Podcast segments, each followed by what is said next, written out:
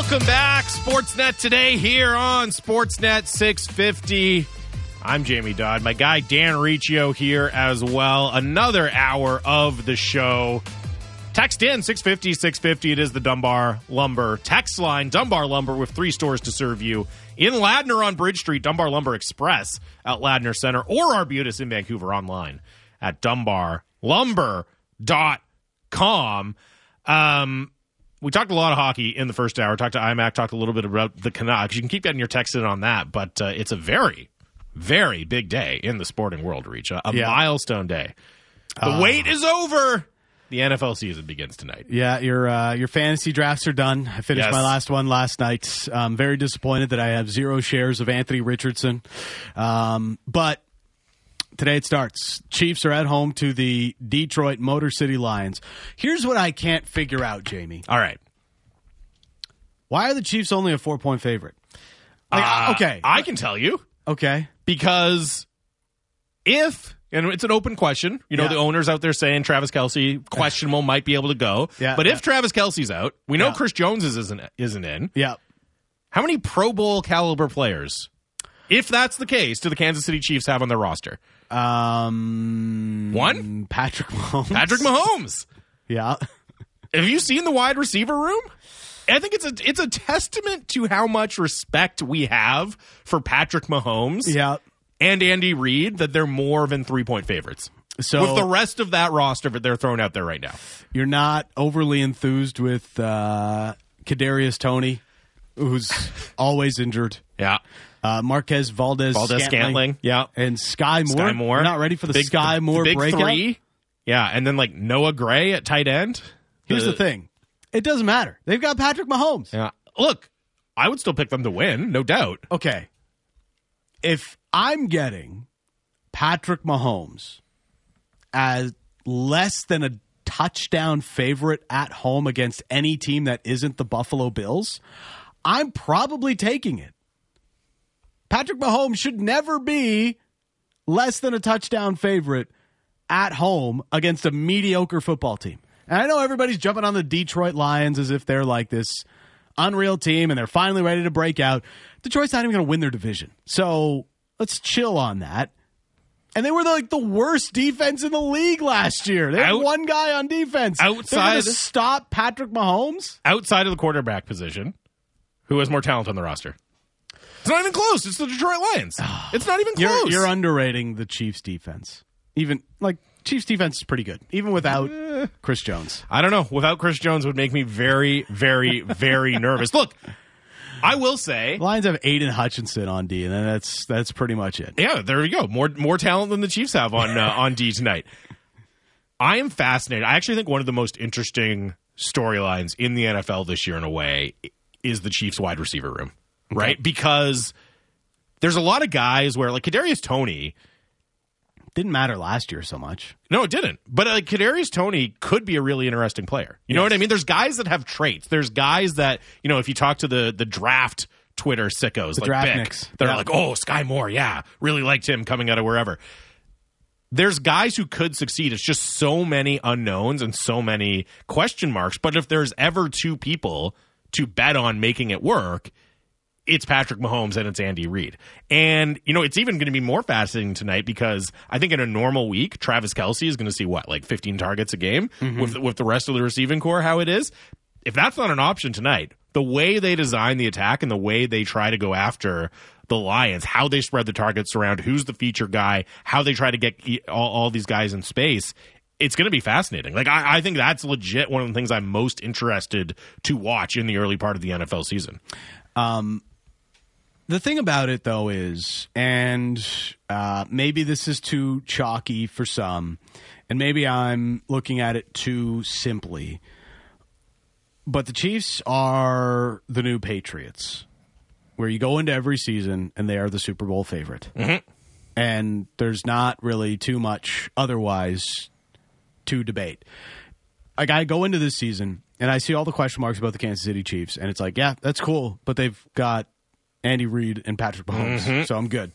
you know, they're still my they're still my Super Bowl pick. It's a good comparison because again, it's you know it was Brady Belichick, yeah, and it wasn't just a really good quarterback and a really good coach. It was the perfect fit between the two, right? Yes. Like they were on the same page, at least in terms of what they were doing on the field. Maybe it, you know, the relationship uh, struggled a little bit towards the end of their time together in New England, but it was it was the perfect match between a, a, quarterback and a coach who knew how to get the most out of him, knew how to put him in a position to succeed, and I think that's what you have in Kansas City. And the well. rest of the parts are interchangeable, a lot to a very large degree, right? And we've seen the Chiefs even embrace that by you know moving on from Tyreek Hill. Like, yeah. all right, hey, we got Patrick Mahomes. We're gonna he guess what? He's still gonna throw for four thousand yards and yeah. forty touchdowns even without Tyreek Hill. And the Patriots couldn't always rely on Gronk being healthy. And you're yeah. talking about Kelce's health.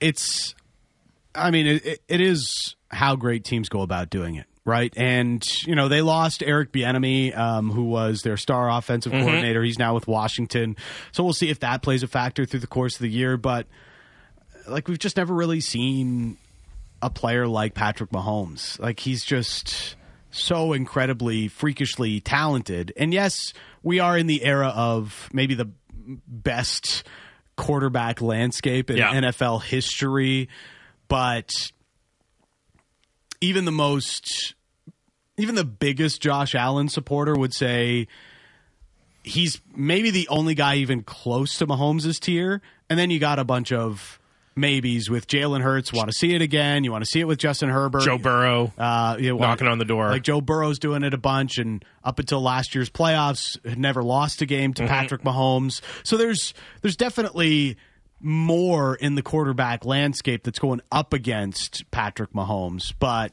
he's still proven to be a well, guy that's in his own tier. That's the thing, though, is if you are kind of penciling them into the Super Bowl. It's not just the league quarterback situation. Like all those guys, with the exception of Jalen Hurts that we just named, are in the AFC. Yeah, you know what I mean. Like you could easily be looking at a a road to the playoffs through the AFC where if you're some team that ha- you know is in the wild card game that you're like we have to play Justin Herbert and then Joe Burrow and then Patrick Mahomes to get to the playoffs. That's a totally feasible situation. There the depth of quarterback you know, you talk about could Trevor Lawrence have a breakout season this year? Like Lamar Jackson, former MVP, still an incredibly good player. There's Aaron Rodgers is in the AFC this year. There's so much talent at that position that that's my only hesitation from kind of just giving the Chiefs the Super Bowl berth right off the bat is if they were in the NFC, you'd look at it and say, you know what?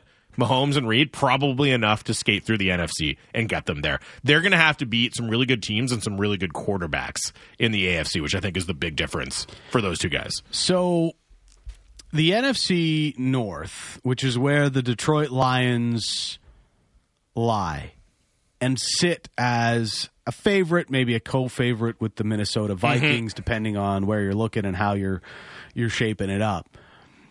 I still have an incredible amount of discomfort thinking about the Detroit Lions as any kind of remote favorite. You know, they're just not that team. They've never been in my lifetime. You're biased against the Lions, is and, what you're saying. And I totally am the type of person that feels like, you know, being a favorite factors in. Like, if you look at teams in the NFL, like, there's often times where, um, uh, a bad team is ha- is off to a good start in the season and they're beating the spread a bunch. Then all of a sudden, oh, Vegas puts them as a favorite, and then they lie flat on their face. It happens so often, and I feel like the Lions are that this year, where they got so much love last year. They really impressed, and for good reason. They did some good things, and Dan Campbell was doing some good things, but they started the season so badly, and the defense was terrible there's still a lot of question marks I have about this team before I'm just saying, yeah, they're yeah, they're, they're going to win, win the, NFC North no matter what. There's especially something about being the favorite when you haven't accomplished anything yet, yes. right? You know what I mean? That's the most dangerous time. It's one thing if you're a traditionally good team. All hey, you've accomplished is having a strong finish to the season. yeah, and your coach being fun. Have we your never watched the a, Vancouver Canucks a good before? quote. Yeah, that's right. Yeah, it's going to carry over. Of course it is. but that's quite, the question with Dan Campbell I have is – it's one thing I think to kind of build that underdog mentality and get your guys, you know, just to buy in and work hard. hey, we're going to change the culture. Winning games is a different skill than that. You know what I mean? Like actually executing in close games, outthinking the other coach, winning the scheme battle, all of those things. That's a completely different skill set, and that hasn't necessarily necessarily been tested in Dan Campbell. It's going to be tested tonight, right? But these are the kind of games that they're going to have to be competitive in if they are going to win that uh, that North Division. Uh, do we want to run through some some bold predictions? Let's do it. Now, do you have any just like freestanding freelance predictions here? Or do you want to go category by Um, category? Let's go with categories. Okay, I I'll, I want to start with one that's just kind of neither here nor there, but it was a text in as well. I'm trying to find uh, the text when we asked for it. Oh, it comes from Matt, and he says his NFL hot take: uh, Jets will miss the playoffs, and then Aaron Rodgers retires. That's mine as well. Jets. I don't know about the retiring part, but Jets to miss the playoffs. oh man, the I don't know about a lock. People acted like they'd already won the Super Bowl when they traded for Aaron Rodgers. Yeah. it's like they might be the third best team in their division. Yes. That division is really good. Yes. Like I like Miami. Buffalo, I think, is going to be really good again. I ran through the list of quarterbacks who are a lot younger than Aaron Rodgers in the AFC. That he's going he's going to have to finish better than one of those quarterbacks we listed in order to make the playoffs. And okay, you can say, well, they had such a good defense. Defense can vary a lot from year to year. You know, they got Garrett Wilson. Oh, it's going to be instant chemistry. Is it, or is Aaron Rodgers going to be trying to force the ball to Allen Lazard and Randall Cobb because they're his guys from Green Bay. No, seriously. Like there there are major question marks. I don't think it's as simple as, oh, Aaron Rodgers is going to be classic Aaron Rodgers and they're going to go, you know, 13 and 4. There's some major question marks for that Jets team. That, that's my bold prediction as well. Aaron Rodgers to miss the playoffs. I don't think Rodgers is going to. Oh, people are, are looking at it like, well, when Manning went to the Broncos, it happened. When Brady went to mm-hmm. the Bucs, it happened. So naturally, Rodgers is of that ilk. He has been in that conversation of greatest quarterback of the last bunch of years, and he moves from the Packers to the Jets, it's going to happen just like it did with Brady before him and with Manning before him. But I just I don't know if the Jets are setting up to have Rodgers be this guy who throws 40 plus times a game and wants to throw for 50 touchdowns plus or whatever it might be. They want to play some smash mouth football and they hope to win a lot of games on the defensive side of the ball because that's where most of their talent still is. They've got some pieces on offense, but I'm just not entirely sure we're going to see Aaron Rodgers be an MVP like Brady Yeah. was with the Bucs and and, And Peyton Manning was with the. I think the other thing is, you know, and you were kind of alluding to this with the Lions. You just got to factor in like the Jets factor. They're the Jets. yeah. So there's probably something that's going to go wrong. It's probably not going to work. Uh, They're Brett the Favre Jets. almost did it with the Jets. And the same goes for the Lions. Exactly. They're the Lions. It's like, what's your expert level analysis of why they're not going to win the division? I don't know. They're the Lions. Their name. Uh, Marcus and Gibson's Broncos are going to have a better record than the Jets. It's a spicy one. I like that. The Broncos are so interesting. Like the Sean Payton is not being shy at all with his feelings. And we, you know, the Nathaniel Hackett thing, but also like the reporting you're hearing about the message he sent to Russ, which is basically shut up and play football. Yeah, Don't don't do all this other stuff. You're not trying to win elected office. You're supposed to be a quarterback.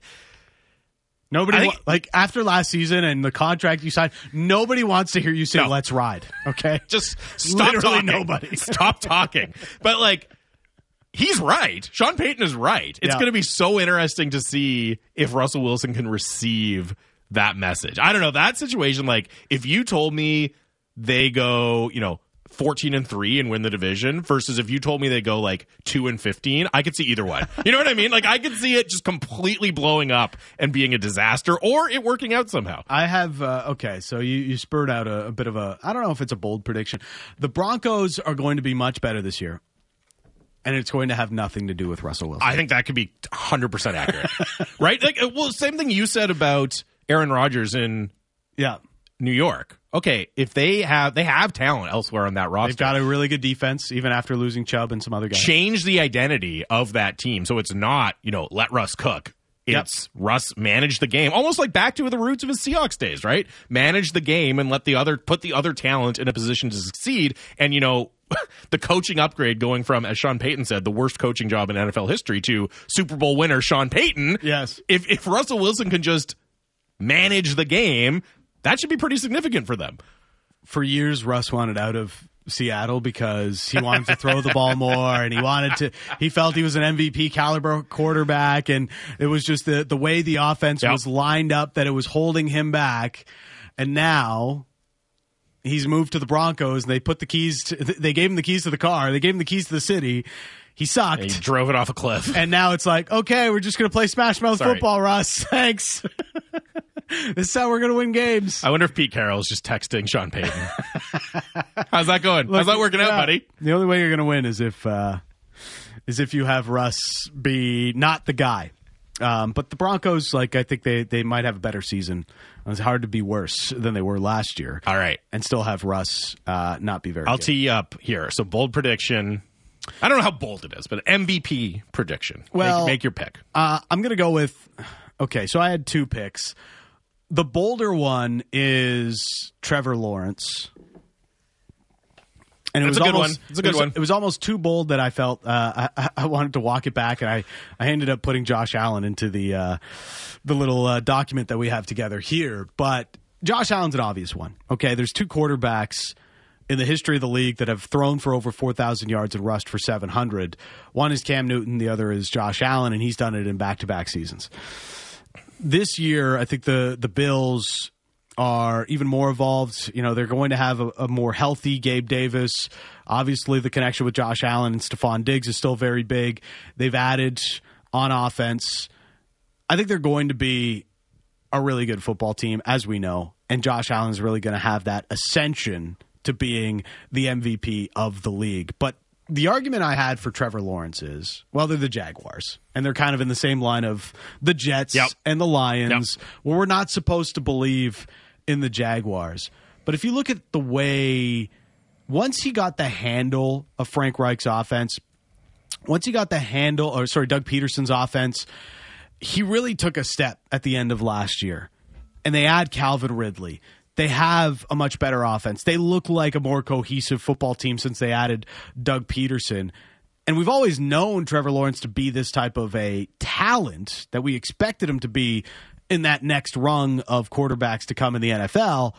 And I just feel like this is another year where he takes a step. The Jags in that division could win 12 to 13 games, have a first round bye.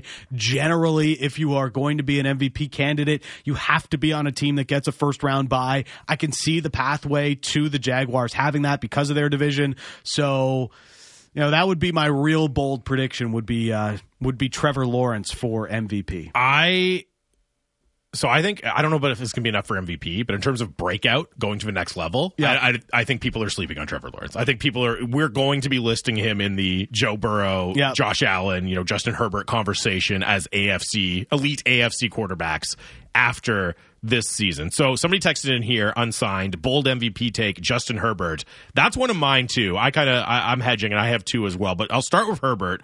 And you know, we went through, as we're running through sad sack cursed NFL franchises Oh, here. God. We may as well get to the Chargers, who every year The look like a Super Bowl contender on paper, and then just completely. You know what themselves when I- it comes time to do it. I used to be that guy. You know, I, I thought the uh, the the Chargers were the Carolina Hurricanes of the NFL, where like Eventually, it'll happen. eventually Yeah. it's just going to come together. But you know what? It's, never a going to come regular season award. Okay. Yeah.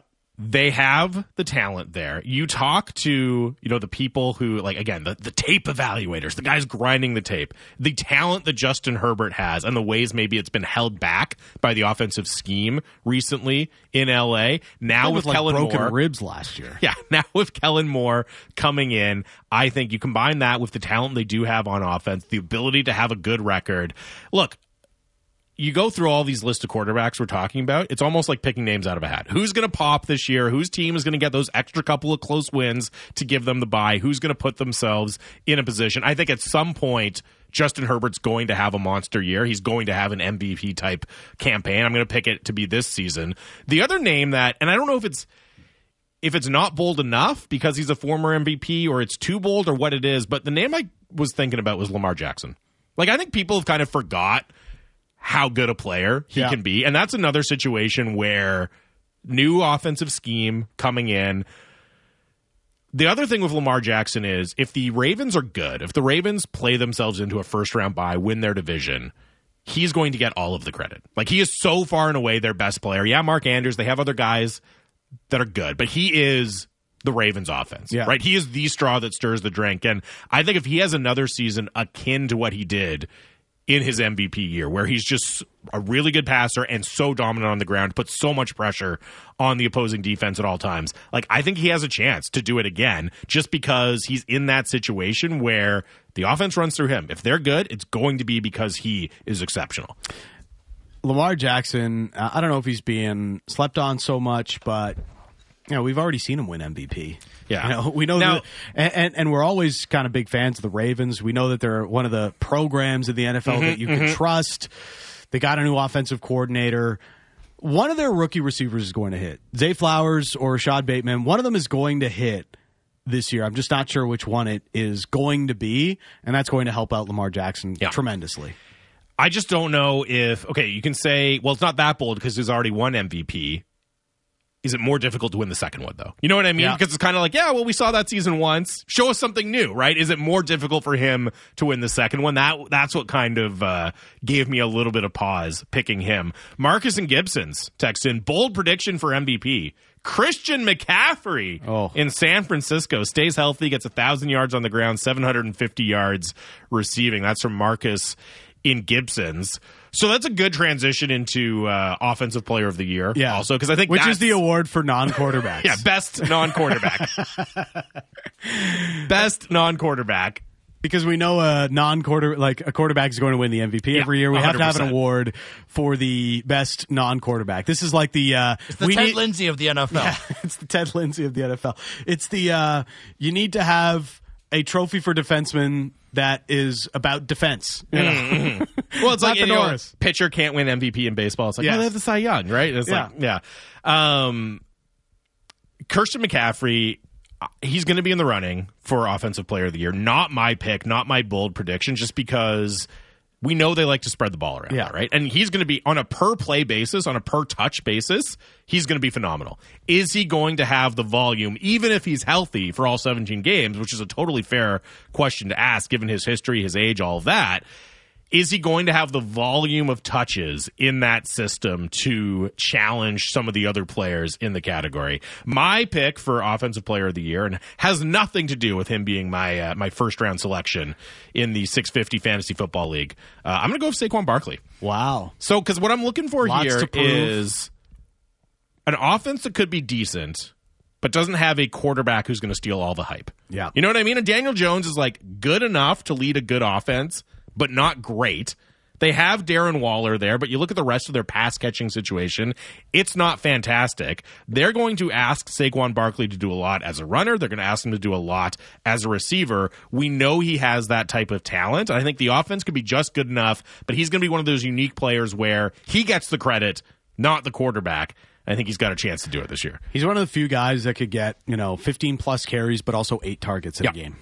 You know, He's going to get a lot of touches. And that's you know, how do running backs ever find value again in the league? Well, the one that does have value is Christian McCaffrey, as uh, the San Francisco 49ers proved with the contract they gave him. And more guys want to be that. They want to be the everything, the Swiss Army knife, can catch passes out of the backfield, can line up as a wide receiver, can do everything as a quote unquote running back. Saquon Barkley is that. I'm going to go with Tyreek Hill. He's a freak He is. he keeps saying he's going to, you know, get over 2,000 yards this year receiving. And what I love about the Dolphins offense, if you see the way that they sort of run it with Mike McDaniel, um, they literally, like every pass, that, every time Tua is going to go back to pass, it's either going to Tyreek Hill or Jaylen Waddle. Waddle. If that doesn't happen, something something wrong. Like something went wrong. You know, if they're passing to Mike Gesicki, something went wrong. You know, if they're passing to Raheem Mostert, something went wrong. They only want to pass to Tyreek Hill and Jaylen Waddle. And that's why I could see Tyreek Hill getting over 2,000 yards this year. If you look at the games, the nine games that uh, the, the Dolphins had with Tua Tunga- Tungavaloa healthy last year, they were really good. And he was really good. And Tyreek Hill and Jaylen Waddle both eight. And I think uh, Tyreek Hill, this could be his best season yet in the NFL. the speed combination Yeah. on the outsides there, and coupled with McDaniel's ability to scheme them both open, even though, as you said, everyone knows like that's who they're throwing to. They want to throw to one of those guys, and yet at least one of them is open, if not both of them is open on it seems like every play. And Tua, I think his ceiling as a quarterback is still in question, but his ability to function in that kind of system where it's Yeah. just, hey, hit these really fast guys in stride and then let them make a move, let them take it to the house. He We're can going to scheme that. these guys in open Yeah. field, and they're going to get all the yards after the catch that they can possibly get. Yeah, And it worked last year. Uh, my final bold prediction um, is the Cowboys winning the NFC. I don't know. How, I don't know. right. I don't know how bold that is, but it's the Cowboys. So So you've moved on from uh, putting your faith in the Chargers and being disappointed every year to putting your faith in the Cowboys and being disappointed. yeah, and as much uh, and it's going against uh, so much of my hatred for Mike McCarthy, who I think is just not a good enough NFL NFL coach, and it will ultimately be my downfall. is a strong word. with this uh, with this prediction. When when somebody's cost you enough money, you start to really dislike them. Um, Dallas Cowboys to win the NFC, and a lot of it has to do with their defense more than anything else. Yep. Uh, you know, I I'm willing to bet on a Dak Prescott bounce back. I think he's he's got a lot more talent than he showed last year. The offense is going to be fine. They've got enough pieces, Pollard and CeeDee Lamb, and they add Brandin Cooks. Like they've got pieces, but Micah Parsons is just going to be an absolute monster this year. I mean, he's already been an absolute monster for his NFL career, but I, I I think this is the year. You know, we've said Aaron Donald is by far and away the best defensive player in football. I think uh, this might be the year that Micah Parsons starts to take that mantle away from Aaron Donald, and that's going to help the Cowboys do a lot of damage this year, and they'll be your NFC champion. Wow, you heard it here first. What could possibly go wrong with the Dallas Cowboys and playoff Mike McCarthy. expectations? That's that's what could go wrong. yeah, Jerry Jones somehow. Well, you wouldn't think an owner could screw it up at that point, but Yes. if there's one who could, it's Jerry Jones. Um, 650, 650, Dunbar Lumber text line. Keep your thoughts coming in. Bold takes on the NFL season. Uh, we'll go around the world of sports, talk a little Canada basketball. Uh, Jay is getting ready for a big series with the Texas Rangers as the the AL wildcard race continues to be very, very entertaining. I wanted to talk about a big contract handed out in the Yes. NHL this season as well. So lots to get into. Final segment of the show coming up here. Sportsnet today, Sportsnet 650.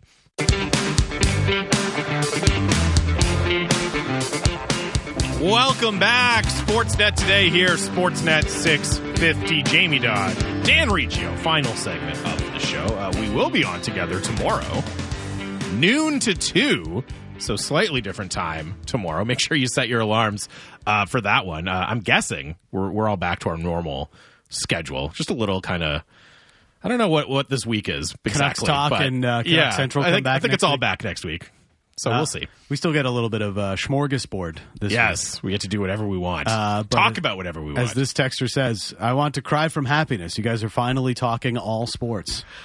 Look, as long as if we're not on a show that has Canucks in the title, Our show is literally called Canucks Central, and for Jamie and Thomas, it is Canucks Talk. So you can expect that we will. What do you want me to do? Mostly Canucks. What- Canucks You- is talk and central of the discussion. what do you Yes. want me to do?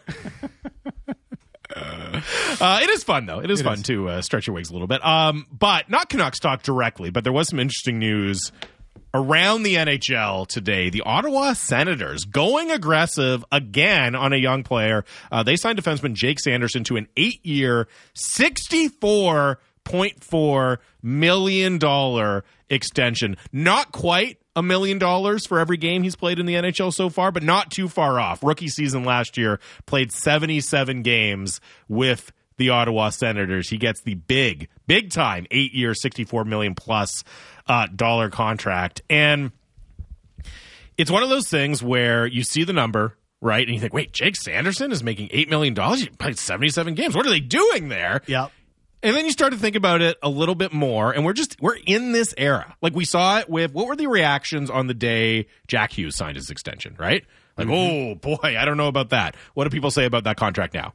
Best contract in the league, right? Now, I don't. I'm not saying Jake Sanderson is going to be Jack Hughes, but the Canucks, or not the Canucks, the Senators just pulled this off with Tim Stützle last offseason. Yeah, maybe a little aggressive, and then boom, he has a breakout offensive year.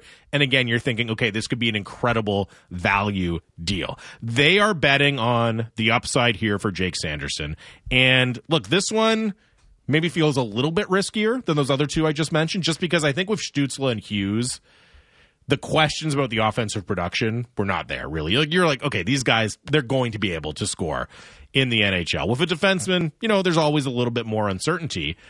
But I also look at Jake Sanderson, 32 points in those 77 games last year. Yeah. You read all the reports, you watch him play, the defensive acumen for a 21 year old. He was 20 last year, he's 21 now. NHL rookie defenseman, very, very impressive. What's like the worst case scenario at this point, or one of the worst case scenarios for Jake Sanderson's career? He tops out as a kind of 3 4 guy, you know, good mobility, yeah, decent puck skills, good defensively, not a star puck mover, kind of a 3 4. Well, in a couple of years, what do you think a 3 4 is going to be making in UFA? Six million, six and a half million, Yeah, seven when the cap is uh, close to a 100 million bucks at the ceiling. So that's what this is, right? It's like even if he doesn't quite reach his potential, he's not going to be particularly overplayed. Plus, the cap is going to go up.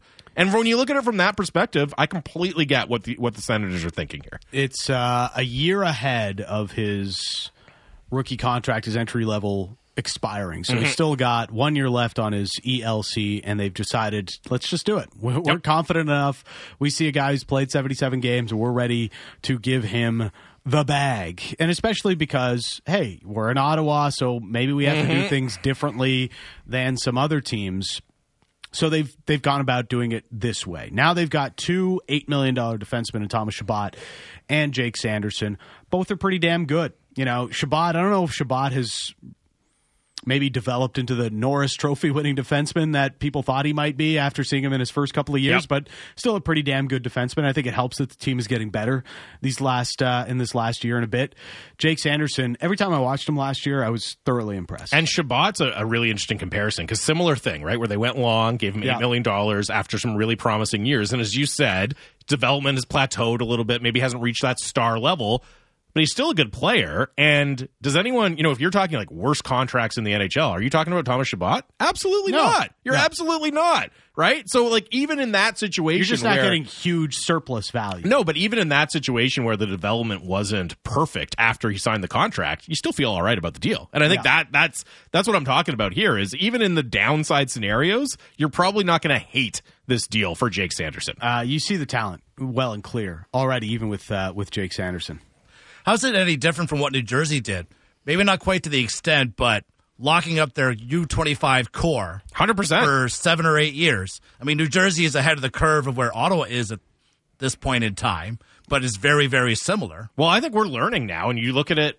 We always talk about the lessons that players are taking from Matthew Tkachuk and Pierre Luc Dubois, right? How that applies to Elias Pettersson. Yeah. I think teams are looking at it and saying, what if we just avoid this headache for as long as we can? As you said, Yeah. like, they're jumping the gun. He still has a year left on his rookie deal. They're basically getting nine years of stress free service, of certainty, not just cost certainty, but like total certainty. Not, oh, is he going to ask out? Oh, are we going to have to do a bridge? Is he going to take his qualifying offer? No, he's under contract. And I think that certainty, and you look at how Ottawa has approached this, how New Jersey has approached it as well. But now Ottawa has Tim Stützle, long term cost certainty. Brady Tkachuk, long term certainty. Thomas Chabot, long term certainty. Sanderson, Josh Norris. Like mm-hmm. they've got a core of guys where you know exactly how much they're going to cost for a long time, and you can do some real planning around that. Now, And it gives you flexibility to have a little hit or miss on the fringes pieces. Yeah. yeah. Well, and the other part of it, it sets your internal cap, right? Yep. And I think that's maybe the biggest benefit for Ottawa. Nobody's going to sign for more than Tim Stützle in Ottawa right now, right? He's at 835, and you can pretty much bet you're not going to see anybody really push to sign for more than that. New Jersey and Eddie's example, same sort of thing. Yeah, they just signed um, Timo Meier to 8 8, but nobody wants to sign for a, a lot more than Jack Hughes. Nobody wants to sign for more than Dougie Hamilton. They've, they're going to keep everybody under nine million there. It, it goes back to the old Boston model where nobody wanted to be a lot more expensive than the guy Patrice who's Bergeron demanding forever. more than Bergeron, Yeah, right? And like nobody wants to be that guy, and eventually it happened, but it took a long time, and their cap situation was one of the best in the league for a long period because of that, and this is the biggest benefit. Now, obviously, you have to hit, but some of these players, the talent is is undeniable, and they've created a culture of lock it in because we we want to keep this core around, and uh, that's something that maybe. Uh, the Canucks could have uh, done would have been nice. earlier. But you think about from the Senators' perspective, and I still have questions about how they fill out the rest of the roster and fill out those depth pieces. I don't think they're a playoff team still. But you know, in a couple of years, they're going to have you know what, what when the cap is what ninety five million or whatever it's going to be, and Tim Yeah. Is still going to be their highest paid player at eight point three million at twenty three years old, and you know threatening hundred points a year. That's an incredible position to be in. That's Okay. a really strong position to be in. would you rather have Ottawa's roster or Buffalo? I'd rather have Buffalo's roster. Same. I, I I'm And I'm- Ottawa's I locked agree. into this team now, right? So, like, yeah, like I like the theory behind it, but But think- it's the high end power and Dahlin one two punch on defense. Yes. I'll take that over. Uh, and this is and bot. Buffalo has more coming. That's the that's Right. the, the the if Ottawa still had you know the next wave of talent coming, and you say okay, we've got the guys we're locked into, and then we're going to integrate this young talent, and maybe we'll be a little bit more judicious with how we pay them, get some of those cheap bridge deals as well. Then I think you'd be really be looking at okay, they can take that next jump. The question for Ottawa is going to be. They still probably need a piece or two. Where do they find it? It feels like they're going to have to win a trade here. Yeah. You know what I mean? Win a trade, hit on an unexpected prospect, something like that. Well, and that was the the Chychrun trade that they made last year, right? So they're trying to build out as good a top four as you can have in the NHL. Uh, that was their other big swing, the Chychrun trade.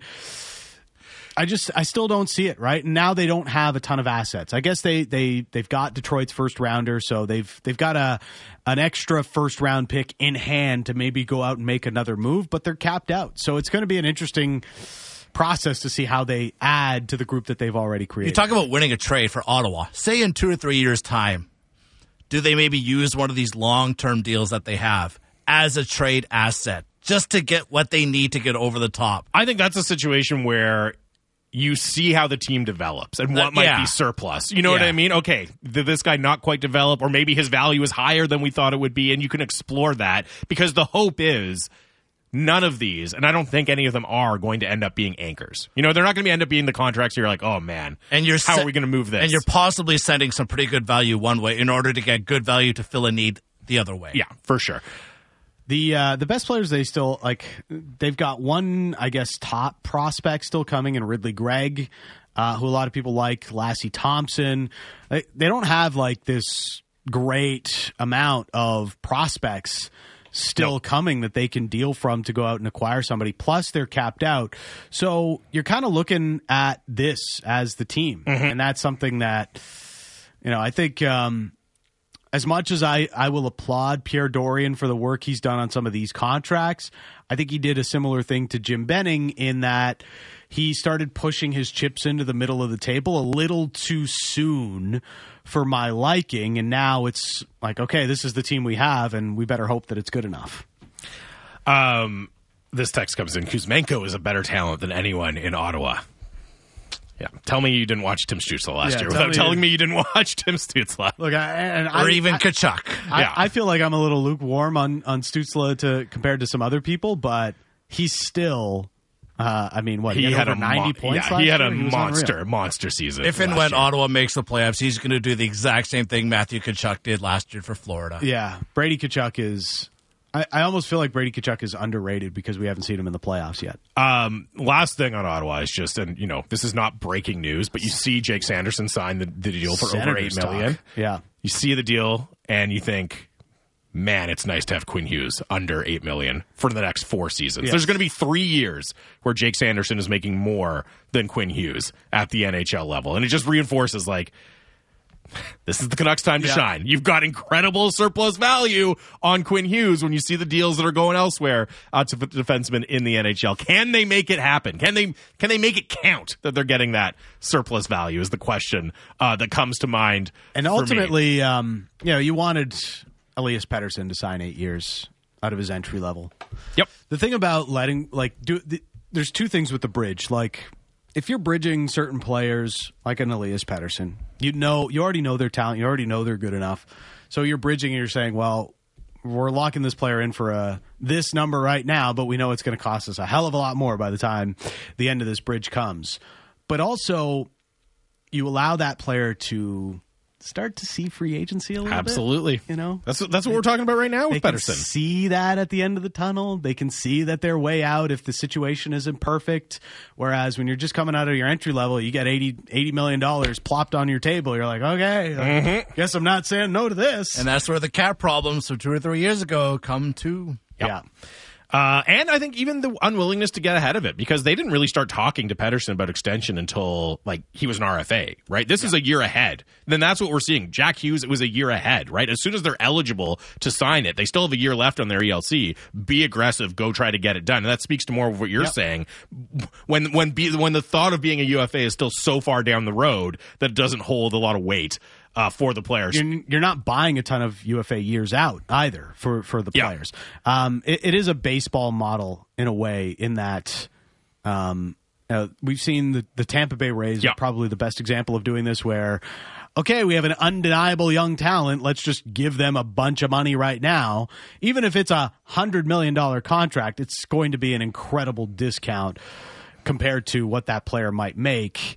Uh, through the course of their career as they get closer to free agency. Final few minutes here. Sportsnet today, Sportsnet 650, Jamie Dodd, Dan Riccio. I did want to talk a little bit about, uh, really, I mean, one of the biggest stories in sports happening, certainly in this country right now, which is that Canada basketball just keeps winning at uh, at the FIBA World Cup. At They beat- ungodly times of the day. They beat Luka Doncic and uh, and Slovenia uh, the other day, and again, you know, Dillon Brooks waiting in the hall after getting ejected from the game with the boxing gloves.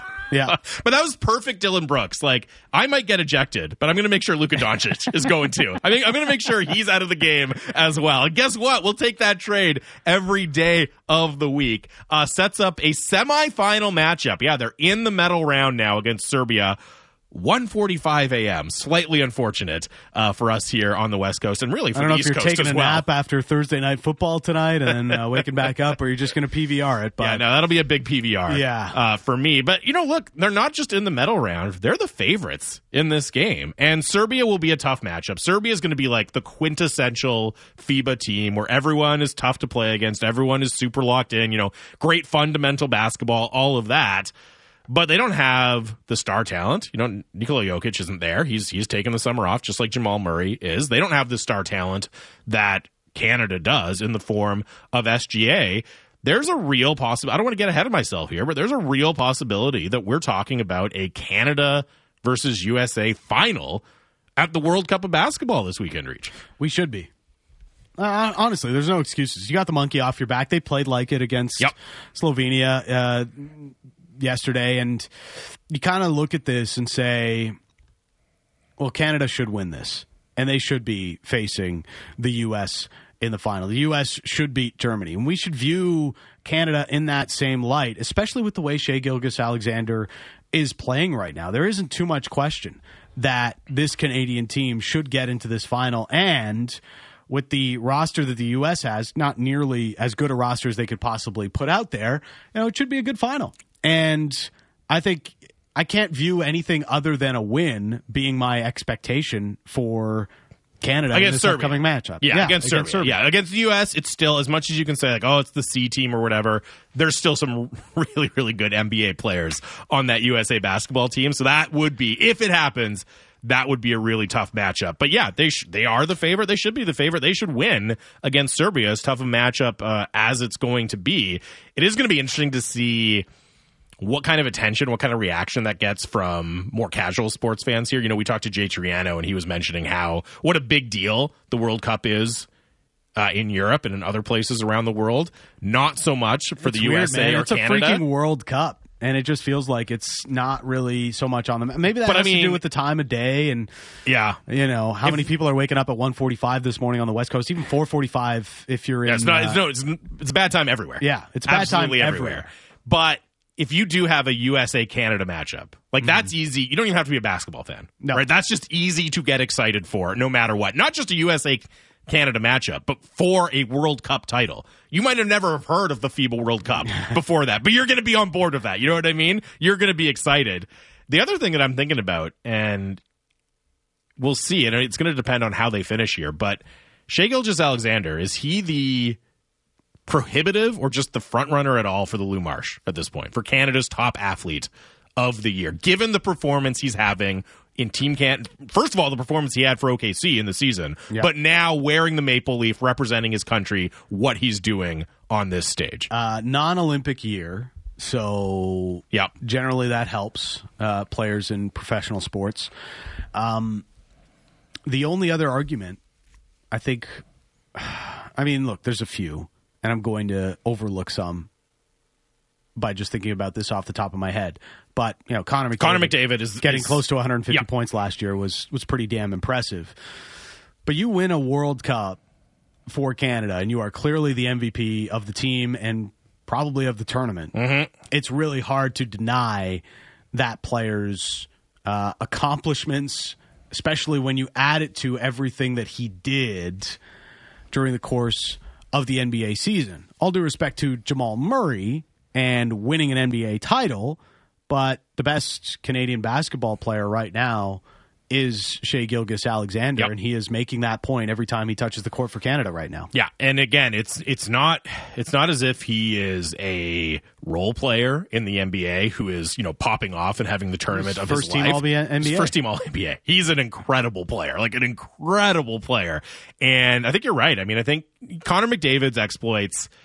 He had 153 points last year. That's outrageous. So like that would be a totally fine winner. But if SGA pulls this off, you couple what he did in the NBA, doing it for Team Canada, I think it's going to be very, very hard to deny him that that title. I think really he's established himself as, you know, whether he wins the Lou Marsh or not, one of the best non-hockey Canadian athletes on the world stage, male, female, whatever sport you want to talk about. Yeah, basketball, Phil, as a country, uh, it wasn't covered. There's one Canadian reporter covering it live in the Philippines. That is ridiculous. That's uh, Arash Madani, Sportsnet. We Yes. are the uh, rights holder for this tournament. And, um, you know, basketball, Phil, I, I mean, I, I agree with you, but um, I sort of lament just how the media landscape has changed and there's certainly less of an appetite to send reporters and people to cover events around the globe and avoid travel when you can. Uh, and that really hasn't recovered after the pandemic, and I hope to see that it does in the future because this is a it's a massive event and Canada was one of the favorites going in and it hasn't been covered Yeah. in the way that we should expect it to be covered given Canada was I will say, favorite I going in. agree. I completely agree. Arash is doing great work. Oh, he right. So like, Oh. but he's also he's one guy. He's There's one only guy. so much that one Oh, guy like- can do. One guy and a cameraman can do when he's down there. Where is you know like there should be other reporters there. There would be for a soccer World Cup. Why isn't there for a basketball World Cup? Uh, we will see if Canada can do the job against Serbia. 145 this morning, uh, or tomorrow morning, I guess, tonight, late tonight. Uh, we'll have the recap, the breakdown, look ahead to a potential gold medal matchup with the USA tomorrow. We're on from 12 to 2. Thanks for listening. Have a great day. Sportsnet today here on Sportsnet 650.